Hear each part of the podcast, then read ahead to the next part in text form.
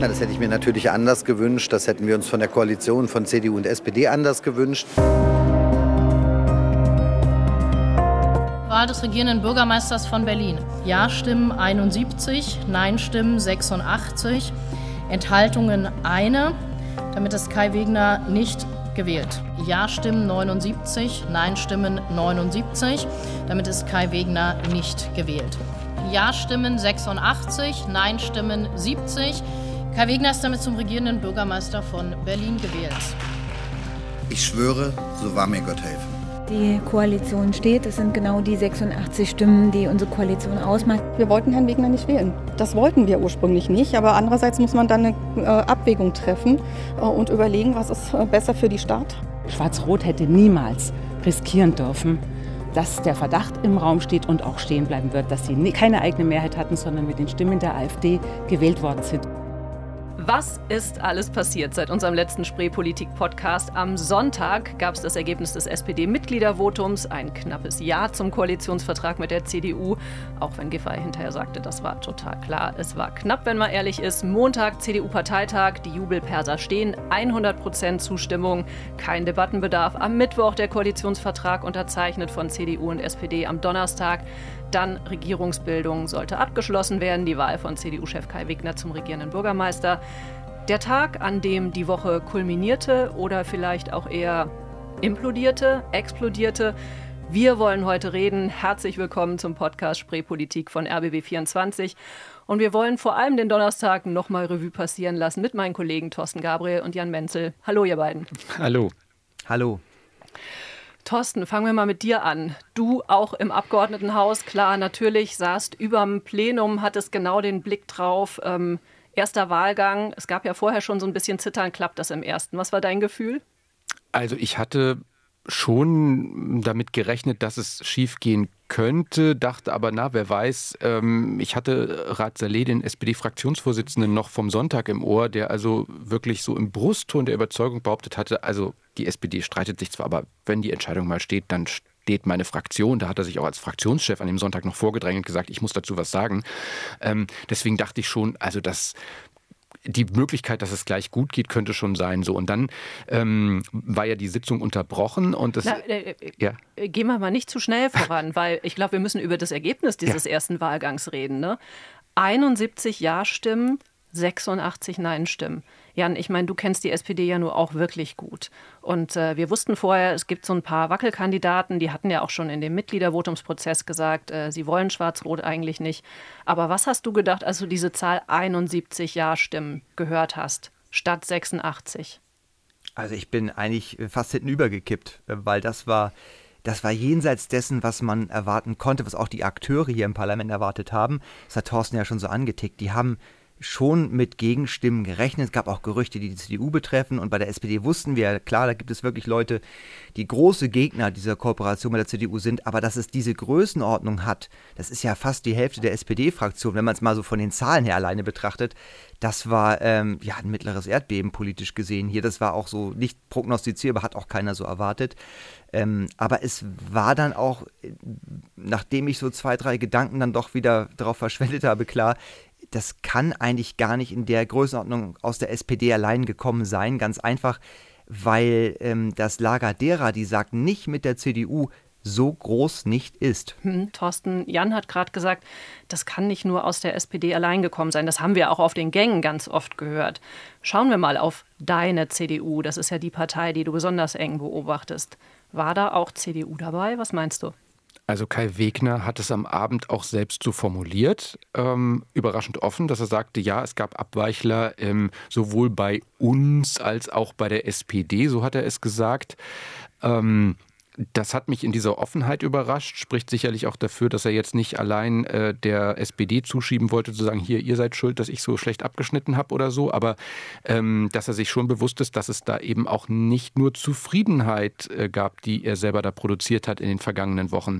Er aber warum? Also woran, woran kann es gelegen haben? Wer wollte da Kai Wegner eins auswischen?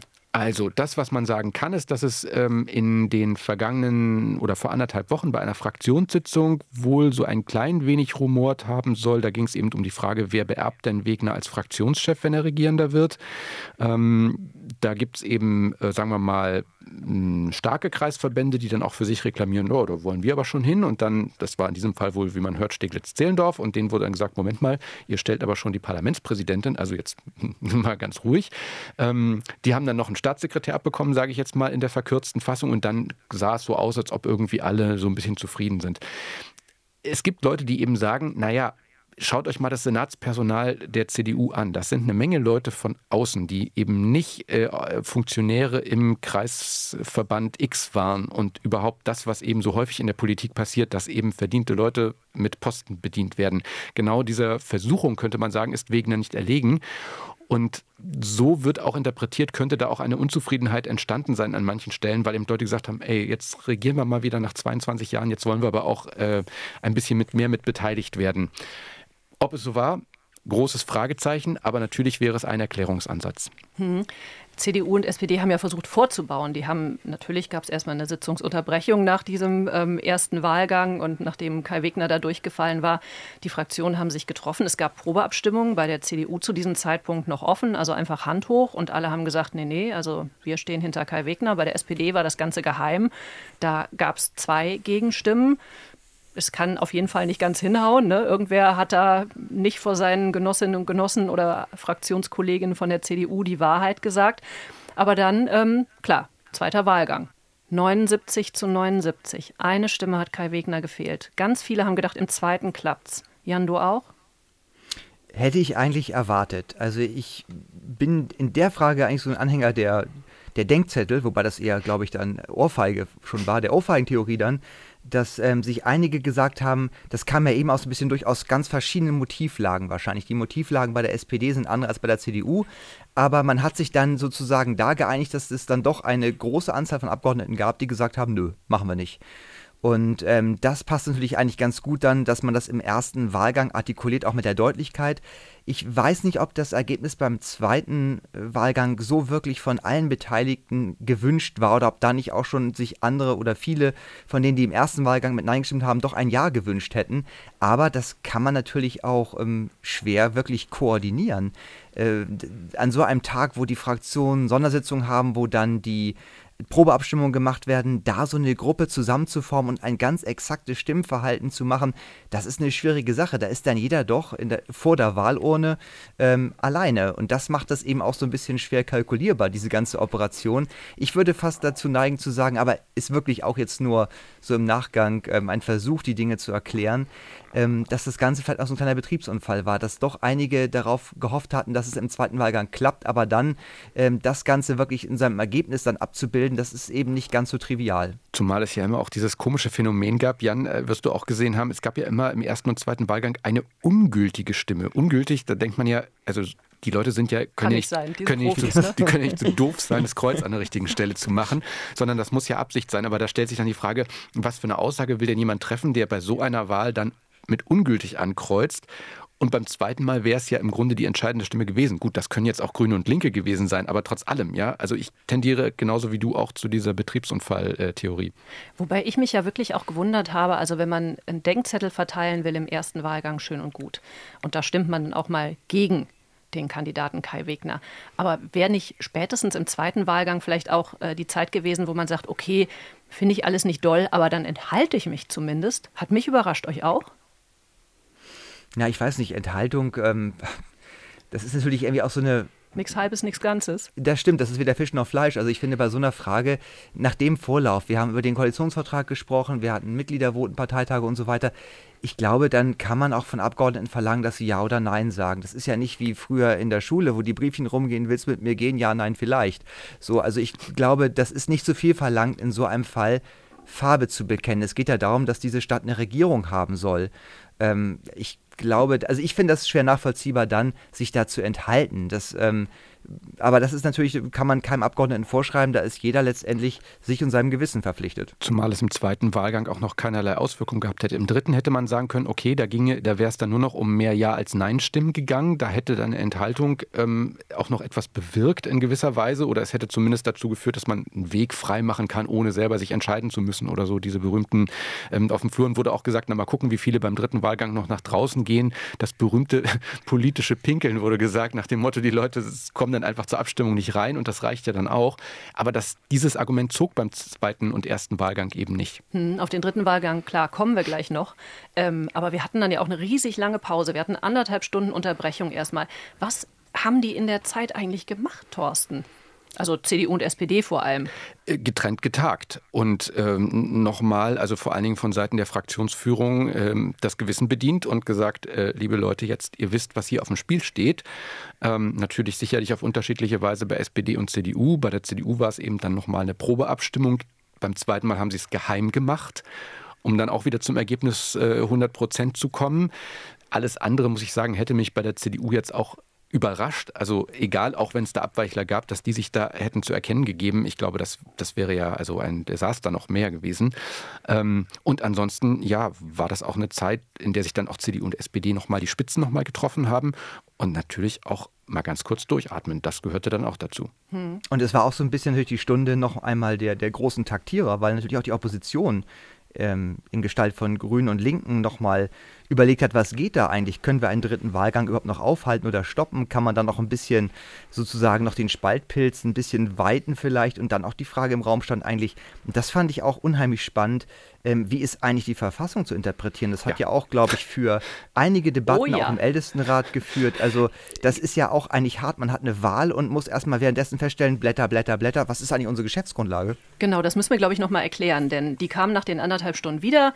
Die äh, Abgeordnetenhauspräsidentin Cornelia Seibelt, die ich übrigens wirklich cool und gut fand in diesem äh, ganzen hitzigen äh, äh, Tag, ähm, hat dann gesagt, so, und jetzt geht's weiter. Und dann gab es aber einen ähm, Antrag von Linken und Grünen, die gesagt haben, lasst uns doch mal bitte den Ältestenrat einberufen. Und Jan, du hast das eben schon erwähnt, denn die Frage war tatsächlich, wie läuft der dritte Wahlgang, naja, nicht wirklich ab, sondern wie ist das Ergebnis zu interpretieren? Mhm. Was für ein Ergebnis muss überhaupt gebracht werden? Ähm, ich habe hier sie nochmal ausgedruckt, die Berliner Verfassung, Artikel 56. Und da heißt es dann, regierender Bürgermeister, kommt die Wahl nach Satz 1, also ersten Wahlgang, dann findet ein zweiter Wahlgang statt, wenn er nicht zustande kommt. Und dann dieser Satz, kommt die Wahl auch in diesem Wahlgang, also dem zweiten, nicht zustande, so ist gewählt, wer in einem weiteren Wahlgang die meisten Stimmen erhält. Ich habe gedacht, naja, klar, das heißt einfach, man muss mehr Ja als Nein-Stimmen haben, aber so, so haben das, auf den, so. so haben das ja. auf den Fluren nicht alle gesehen, ne? Ja, ich kann, ich meine, ich finde ich, die Formulierung, ehrlich gesagt, ähm, nicht wirklich glücklich. Ich habe die am Abend vor mir auch noch durchgelesen und dachte dann so, ja, die meisten Stimmen, ja, passt ja irgendwie so. Und dann, als es soweit war, äh, habe ich mir das wieder sozusagen aufgerufen und dachte, ja, was, heißt denn das konkret? Die meisten Stimmen erschließt sich ja, wenn zwei Leute antreten. Da hat der eine 20, der andere 30 Stimmen, hat der mit 30 Stimmen gewonnen. So ist es ja nicht, wenn nur einer antritt. Was heißt denn dann, wenn einer antritt, die meisten Stimmen? Und das erstmal zu klären, dann den parlamentarischen Dienst, der ja auch konsultiert wurde, offenbar nochmal zu bemühen, dann die juristische Expertise in den Fraktionen zu bemühen und mal daraus zu frickeln, was das eigentlich heißen soll, das ist schon, finde ich, ein dicker Hammer bei so einer Geschichte. Und dann letztendlich zum Ergebnis zu kommen, naja, es soll wohl heißen, dass man dann einfach nicht mehr diese, ähm, diese Regierungsmehrheit braucht, sondern man braucht einfach mehr Ja als Nein stimmen. Das war ja die Quintessenz dessen. Aber das erstmal sozusagen zu eruieren und das erstmal festzuklopfen, dass alle das als Konsens akzeptieren, akzeptieren, das war schon eine Aufgabe. Und ich muss auch sagen, das war für mich die Phase ähm, als Berichterstatter gestern, die mit die schwierigste war. Also ähm, wir ähm, haben ja dann am laufenden Band für alle möglichen RBB und andere ARD-Wellen auch Bericht erstattet. Und dann kam natürlich diese Frage auf, was ist das jetzt im dritten Wahlgang? Dann hieß es immer, weil es auch so verbreitet wurde, mehr Ja als Nein stimmen.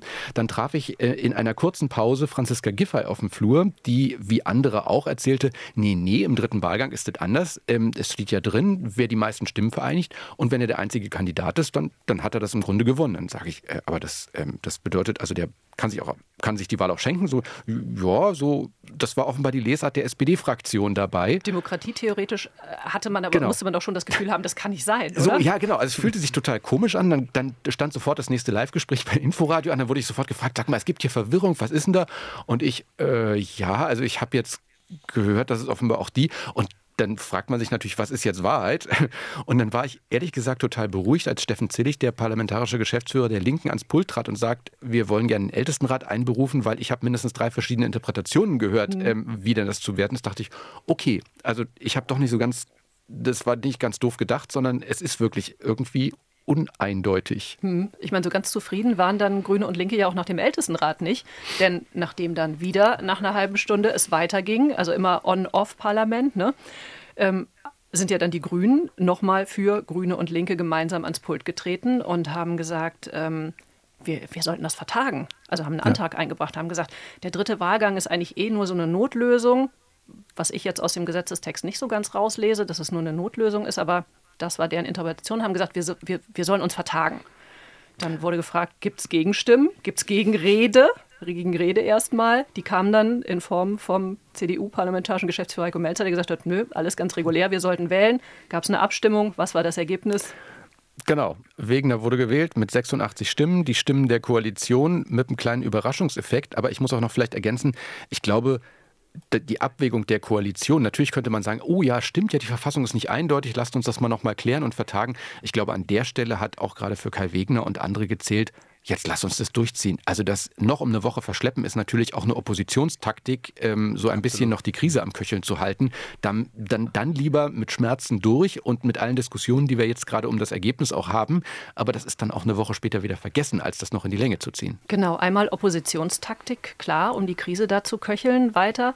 Aber ich habe mich auch gefragt, was hätte die Vertagung denn inhaltlich gebracht? Weil wir wären doch eigentlich inhaltlich keinen Schritt weiter gewesen. Es hätte ganz normal einen dritten Wahlgang gegeben und äh, wahrscheinlich wäre das Ergebnis genauso oder eventuell wäre das Ergebnis genauso gewesen, als hätte genauso die Diskussion hinterher gegeben. Denn Thorsten, du hast es eben schon gesagt, 86 Stimmen hat Kai Wegner im dritten Wahlgang bekommen, also genauso viele wie CDU und SPD haben. Das hätte also alles super prima reibungslos sein können, ähm, wenn nicht die AfD auf einmal eine Pressemitteilung verteilt hätte wo drin stand, die AfD-Hauptstadtfraktion hat soeben im dritten Wahlgang für den CDU-Kandidaten Kai Wegner gestimmt.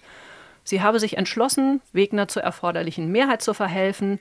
Und äh, sie haben gesagt, ja, uns nicht leicht gefallen, aber dieser Koalitionsvertrag, ähm, das sei ja eine weitgehende Fortsetzung von rot-grün-roter Politik, deswegen auch nicht leicht gefallen. Aber sie hätten eine gesamtstädtische Verantwortung gesehen und deswegen hätten sie gesagt, das muss jetzt sozusagen über die Bühne gehen. Und dann war natürlich richtig Holland in Not im Abgeordnetenhaus. Jan, was glaubst du, ist den Leuten da durch den Kopf gegangen?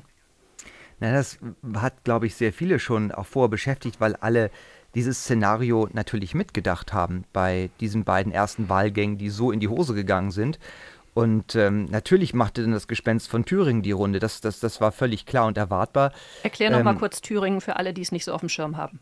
Naja, die Wahl eines äh, Ministerpräsidenten von der FDP seinerzeit mit den Stimmen der AfD. Oder zumindest mit der Behauptung, dass die AfD mitgewählt hat. Das ist ja ähm, bundesweit ein einmaliger Vorgang gewesen. Und dass Wo die, sich die Kanzlerin noch eingeschaltet hat und gesagt hat, Leute, das geht so nicht, das müsst ihr rückgängig machen, damals Angela Merkel, ne? Wir erinnern uns. Genau, und dass dieses Momentum, da muss man wiederum auch, glaube ich, jetzt an der Stelle nochmal Linke und Grüne auch erinnern, wie weit sie das eigentlich jetzt weiter forcieren wollen. Weil wir werden nie wirklich erfahren, wie die AfD gestimmt hat. Es ist eine geheime Wahl und da kann auch im Nachhinein jeder und jede erklären, was er oder sie möchte. Das, ähm, glaube ich, sollte man da nicht auf die Goldwaage legen. Jetzt ist die Frage, ob man wirklich diese Geschichte weitererzählen möchte, dass Kai Wegner praktisch möglicherweise oder wie auch immer mit den Stimmen oder mit Hilfe der AfD ins Amt gekommen sei, ob das wirklich eine plausible Geschichte ist oder ob man da nicht sozusagen denen, die das transportieren wollen, die sich hier staatstragend gerieren wollen wie die AfD, ob man denen nicht hier eigentlich eine Bühne einräumt, die sie gar nicht verdienen. Gucken wir mal auf diese AfD-Geschichte, denn die dreht sich ja weiter, weil es haben ja CDU und SPD haben gleich relativ klar gesagt, das kann nicht sein, nicht wahr, Thorsten? Also von Wegner über Giffey, genau. Saleh. Also es sind natürlich verschiedene Interpretationen möglich, aber die Tatsache, dass es jetzt genau 86 Stimmen sind, ähm, verschafft natürlich in jedem Fall der Koalition die Möglichkeit zu sagen, hier, wir haben gestanden, mögen die anderen auch behaupten, was sie wollen. Was für diese Interpretation spricht, ist sicherlich, dass die AfD da auf einmal eine Presseerklärung rausgibt und sagt, wir haben dafür gestimmt. Das wären ja immerhin 17 Stimmen gewesen. Mhm. Wir haben Frau Brinker abends erlebt, die dann ein bisschen ja so schwammig war und gesagt hat, ja, vielleicht die Hälfte. Sabine, das hast du fast besser erlebt, genau. Genau, ich war, glaube ich, tatsächlich die Erste, die ihr das Mikrofon unter die Nase gehalten hat, als sie aus dem Plenarsaal gekommen ist. Wir können da ja mal kurz reinhören. Ähm, ich habe tatsächlich versucht, ihr Dinge zu entlocken. Ich habe das mal so ein bisschen zusammengeschnitten. Das kann ich nicht sagen, weil ich es nicht weiß, weil es ist eine geheime Wahl. Ich weiß eine Zahl. Wir haben uns natürlich über eine Zahl abgestimmt und äh, die ist deutlich mehr. Ähm, also wir haben nicht damit kalkuliert, sagen wir es mal so, dass ähm, tatsächlich das Ergebnis so knapp ausfällt. Ich kann Ihnen ja nicht sagen, was am Ende wirklich meine Abgeordneten gemacht haben. Tut mir leid. Also wir haben äh, äh mit Teilen der Fraktion besprochen, die das wirklich äh, ja, ähm, übers Herz bringen konnten, ihn zu wählen. Punkt. Ob sie es dann wirklich gemacht haben, ähm, kann ich ja gar nicht sagen. Ich bin ja nicht dabei und für den Stift. Also für mein Gefühl hat sie da wirklich ziemlich rumgeeiert. Ich bin aus diesem Interview raus mit dem relativ klaren Gefühl, die AfD blöfft da einfach nur. Die hat nur gesagt, sie hat es gemacht, sie hat es nicht gemacht. Das war natürlich auch die Erzählung, die dann CDU und SPD klar erzählen mussten, weil das ja sonst ganz einfach furchtbar für sie wäre. Aber die AfD hat ja eben nachgelegt. Klar, wir wissen auch jetzt überhaupt nicht, ob das alles stimmt wie gesagt, geheime Wahl, aber sie hat eine Liste mit zehn Namen vorgelegt, wo sie sagt, die haben gesagt, dass sie für Kai Wegner stimmen werden. Dazu gehörte die Fraktionschefin Christine Brinker, genauso wie auch zwei Fraktionsvizes und dann eben noch sieben andere. Und ähm, die sagen ganz klar, also ohne uns wäre Kai Wegner nicht Bürgermeister geworden. Dann hätte er nämlich nicht 86 Stimmen gehabt, sondern nur 76 und 80 dagegen. Hätte nicht geklappt. Wie, warum? Warum ist, glaube ich, klar, warum die AfD das macht. Aber wie müssen wir das bewerten? Naja, ich habe mich jetzt bei der Gelegenheit gerade gefragt und würde fast die Frage, an dich zurückgeben, weil du ja die, die AfD noch viel intensiver beobachtest, weil ich mich dabei auch gefragt habe, wir haben eine Christine Brinker erlebt, die im Vorfeld immer gesagt hat, diese Koalition wird der Stadt nicht gut tun, äh, die setzt die völlig falschen Prioritäten. Sie hat der CDU vorgeworfen, das sei ein grüner, ein linker Koalitionsvertrag ich stehe da irgendwie davor und denke, macht sich die CD, macht sich die AfD damit nicht selber eigentlich unglaubwürdig, wenn sie jetzt dieser Koalition ins Amt verholfen hat? Oder wie siehst du das? Na, sie ähm, präsentiert das sozusagen als Abwägung zwischen Pest und Cholera. Also sie sagt, klar, das gefällt uns eigentlich nicht, was die da vorhaben, aber sie sagt, noch schlimmer wäre einmal so eine Hängepartie und noch schlimmer wäre, wenn Rot-Grün-Rot geschäftsführend hm. erstmal weiter im Amt bleibt. Also da haben sie gesagt, das sei ihre Abwägung gewesen. Ähm, ich weiß nicht, wie siehst du das, Jan? Ähm, wir, wir werden es nie genau wissen. Nee, wir können da wirklich nur spekulieren, aber für mich ist es irgendwie ziemlich äh, das Bild irgendwie, dass die, die AfD fühlt sich erstmal wunderbar wohl, wenn, wenn das Chaos manifest ist und sich dann irgendwie aufzuschwingen und zu sagen, wir sind die, die hier das Schlimmste verhindern und retten, was zu retten ist und irgendwie staatstragend sind. Das ist ja das, was die Partei seit geraumer Zeit immer wieder probiert, aber womit sie einfach nicht durchdringt. Dieses, diese Rolle, die, die nimmt ihr ja keiner wirklich ab, dass sie die Partei ist, die hier was stabilisiert. Das Gegenteil ist ja eher der Fall. Ähm, das gab es ja auch schon vor gut anderthalb Jahren, als es darum ging, kleinere Ebene, ein bisschen weiter drunter in Pankow. Ähm, auch da waren die Mehrheitsverhältnisse nach der letzten Wahl ja 21 etwas unklar. Und auch da ging es darum, ähm, welcher Bürgermeister oder welche Bürgermeisterin kommt ins Amt. Und auch da hat die AfD für sich reklamiert, dass sie dem linken Bürgermeister Sören Ben ins Amt geholfen hätte. Das war auch eine Nummer, die von vorne bis hinten unüberzeugend war, einfach nur krude. Ähm, für mich ist das wirklich Trittbrettfahrerei, ähm, die jetzt hier nochmal mit diesen Selbstbekenntnissen nochmal eine neue Ebene einnimmt. Aber äh, klar, den Nachweis wird man nie führen können. Nee, ich würde aber auch sagen, also ohne dass man jetzt ähm, in der Not wäre, diese äh, schwarz-rote Koalition noch verteidigen ähm, zu müssen, aber ein Indiz, was natürlich schon dafür spricht, dass es nicht so ganz stimmt, wie die AfD es jetzt darstellt, ist, dass wir erlebt haben, dass es eben diese 15 Abweichler im ersten Wahlgang gab, aber im zweiten es ja haucht und geklappt hätte. Und eigentlich ähm, so dramaturgisch es jetzt überhaupt keinen Sinn ergeben würde, wenn im dritten Wahlgang auf einmal wieder so viele dann sagen, nö, jetzt wählen wir aber nicht. Also das äh, ergibt für mich keinen, keinen dramaturgischen Faden, der da mhm. drin stecken würde. Also wenn weniger als die 79 ja. Schwarz-Roten dann im, im dritten Wahlgang ja, gesagt also dann, hätten, jetzt aber doch nicht. Mhm. Wenn es die 10 gewesen wäre, dann hätte ja ein Ergebnis wenigstens von 90 für Wegner rauskommen können. Mhm. Da sagen auch mir Leute aus, dem, aus, aus der Koalition, auch von der CDU, die dann sagen, das wäre katastrophal gewesen. Also wenn Wegner mit 88, 89 Stimmen gewählt worden wäre. Weil dann wo, klar gewesen. Genau, und dann wäre natürlich die Spekulationsspanne viel größer gewesen, zu sagen, naja, wie viel hat er wohl bekommen von der AfD? Mhm. Jan, ich würde gerne noch mal zurückkommen auf den Punkt, den du eben gemacht hast, äh, mit der Linken in Pankow und mit Sören Ben. Ähm, der eventuell, mutmaßlich, wie auch immer, auch mit Stimmen der AfD gewählt wurde. Die Linke war ja gestern relativ laut in ihrer Empörung. Da haben sich dann auch noch Abgeordnete hingestellt, hatten kurzfristig noch schnell äh, Buchstaben ausgedruckt, die dann zusammengenommen das Wort Schande ergaben. Die Grünen waren auch sehr, sehr deutlich. Ähm, hätten zumindest die Linken mal ein bisschen leiser sein sollen gestern?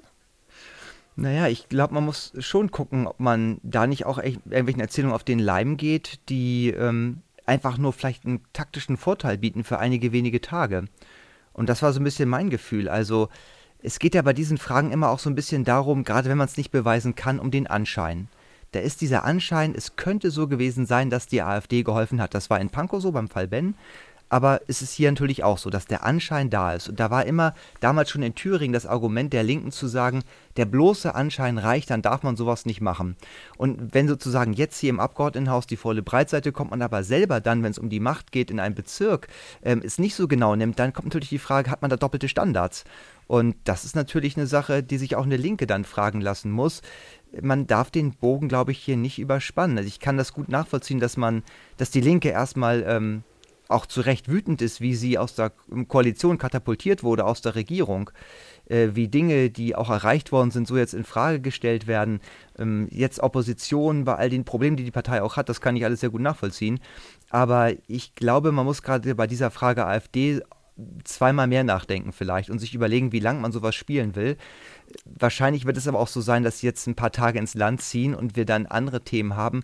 Und wenn dann bei den entscheidenden Abstimmungen, die anstehen, ich sage nochmal ein Stichwort, Doppelhaushalt, wenn da dann eine Koalitionsmehrheit steht, dann wird das wahrscheinlich auch eher jetzt ein Eintrag bei Wikipedia sein. Das wird nicht vergessen sein, aber dann wird sozusagen auch klar sein, diese Koalition, die hat eine eigene Mehrheit. Ja, und gerade wenn man nochmal auf Linke und Grüne blickt, finde ich, wird auch in den nächsten Tagen sich entscheiden, finde ich, was für eine Art von Opposition sie sein wollen. Also ich ähm, fand das gestern, ähm, auf mich wirkte das auch so, dass sie schon eben genau das, was du auch beschrieben hast, so natürlich das, was sie an, an Schmerzen noch mit sich herumtragen, irgendwie da auch zur Schau gestellt haben. Und natürlich war auch, wir haben ja auch selber immer wieder die SPD jetzt nicht gerade als immer faire Koalitionspartnerin ähm, dargestellt und erlebt, ähm, nach allem, wie wir den landespolitischen Betrieb beobachten. Ähm, das mag alles sein.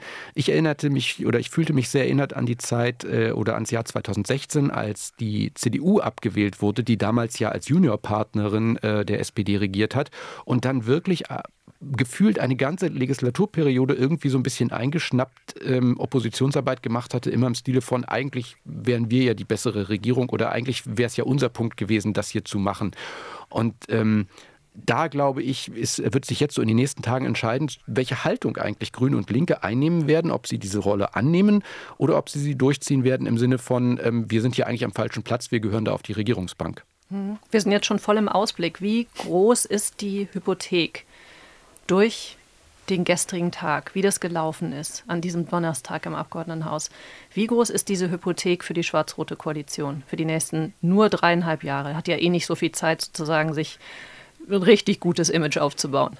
Ich glaube, ähm, was jetzt die Regierungsseite betrifft, den Senat, ähm, das sind Profis, die werden das ein Stück weit auch abschütteln. Und die werden sich jetzt ähm, in die Themen reinknien und die haben eine Menge zu tun. Und da ist auch diese Ansage, jetzt wollen wir arbeiten, ist das Programm. Das habe ich heute sowohl von Kai Wegner gehört, als auch von Franziska Giffey, als sie in der Wirtschaftsverwaltung ihren neuen Dienstsitz im Besitz genommen hat die Frage ist noch so ein bisschen, wie das auf der Parteiebene, und da meine ich jetzt eher die SPD, wie das nachwirkt. Genau, wäre ich direkt zugekommen. Bitte erzähl doch mal ein bisschen, was du glaubst, was da passiert. Denn ich meine, wie wunderbar, die SPD hat ähm, relativ zeitnah die Chance, das Ganze aufzuarbeiten. Wir haben Ende Mai einen Parteitag.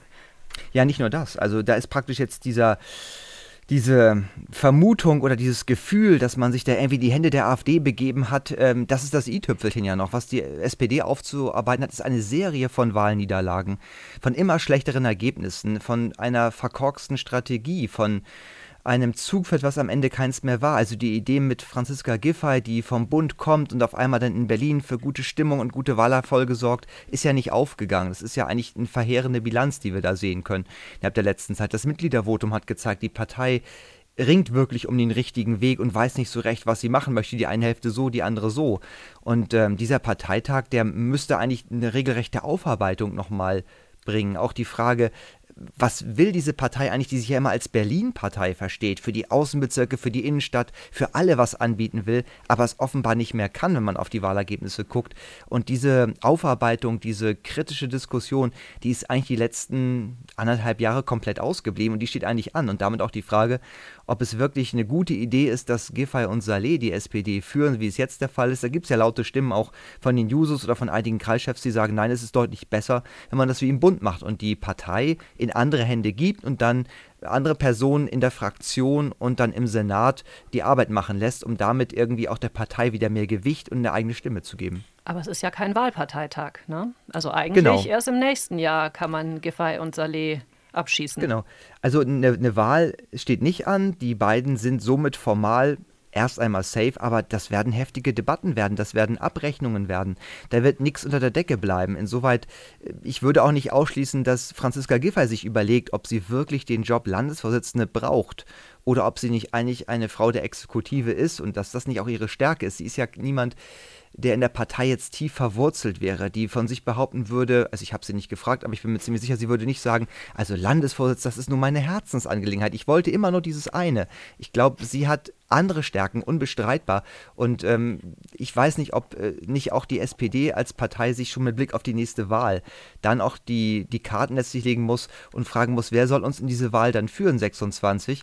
Ich weiß nicht, ob das noch Franziska Giffey sein wird. Hm, und Thorsten bei der CDU, also ich fand es schon überraschend, wie klar Kai Wegner gesagt hat, vermutlich gab es auch bei uns erstmal Abweicher bei den, Abweichler bei den ersten beiden Wahlgängen wird das jetzt einfach weggelächelt und da macht man so weiter wie bisher? Die hatten ja gerade erst Parteitag, genau, da kommt also erstmal nichts. Das ist auf jeden Fall, äh, sagen wir mal, möglicherweise das Glück, dass es also kein Forum in der Form, in, kein öffentliches Forum gibt, in der sie sich darüber austauschen können, in dem sie sich darüber austauschen könnten.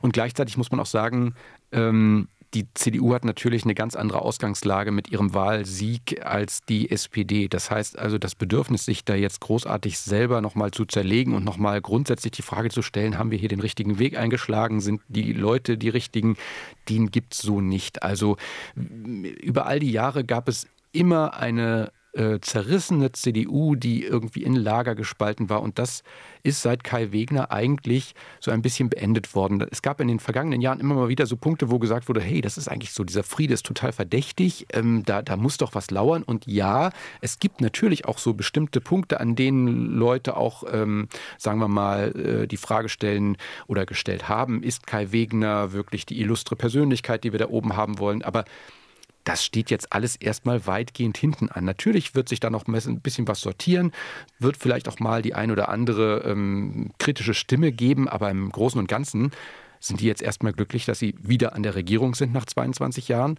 Und im Zweifelsfall formieren sich da eher Leute und sagen, na dann schauen wir doch mal, was wir 2026 reißen können, weil die Wahrscheinlichkeit, dass wir möglicherweise ähm, vielleicht nicht unser Top-Ergebnis, was wir da abgeliefert haben, halten können, aber äh, doch ähm, passabel rauskommen, ist natürlich weitaus höher bei der CDU als bei der SPD im Augenblick. Ja, es war eine unglaubliche Woche, würde ich sagen. Vielen Dank, dass ihr, Thorsten Gabriel, Jan Menzel, nochmal mit mir drauf geguckt habt. Ähm, es war mir eine große Freude. Vielen Dank an euch beide. Ja, ganz gleichfalls. Gerne. Und das war es auch schon wieder mit der Spreepolitik für diese Woche. Falls Sie es im Podcast nicht nur politisch mögen, sondern auch literarisch, habe ich noch einen Tipp für Sie. Aktuelle Themen aus der Literaturwelt, Lieblingsbücher, Buchtipps und persönliche Gespräche mit bekannten Autorinnen und Autoren. All das gibt es jeden Donnerstag in einer neuen Folge von Orte und Worte, dem Bücherpodcast vom RBB in der ARD Audiothek. Einfach nach Orte und Worte suchen und kostenlos abonnieren. Und gleiches gilt natürlich auch für unseren Spreepolitik-Podcast. Gibt es in der ARD Audiothek und auch als kostenloses Abo dort. Falls Sie Wünsche, Anregungen, Kritik haben, schreiben Sie uns gerne eine Mail an spreepolitik.rbb-online.de. Ich bin Sabine Müller und sage Tschüss bis zum nächsten Mal.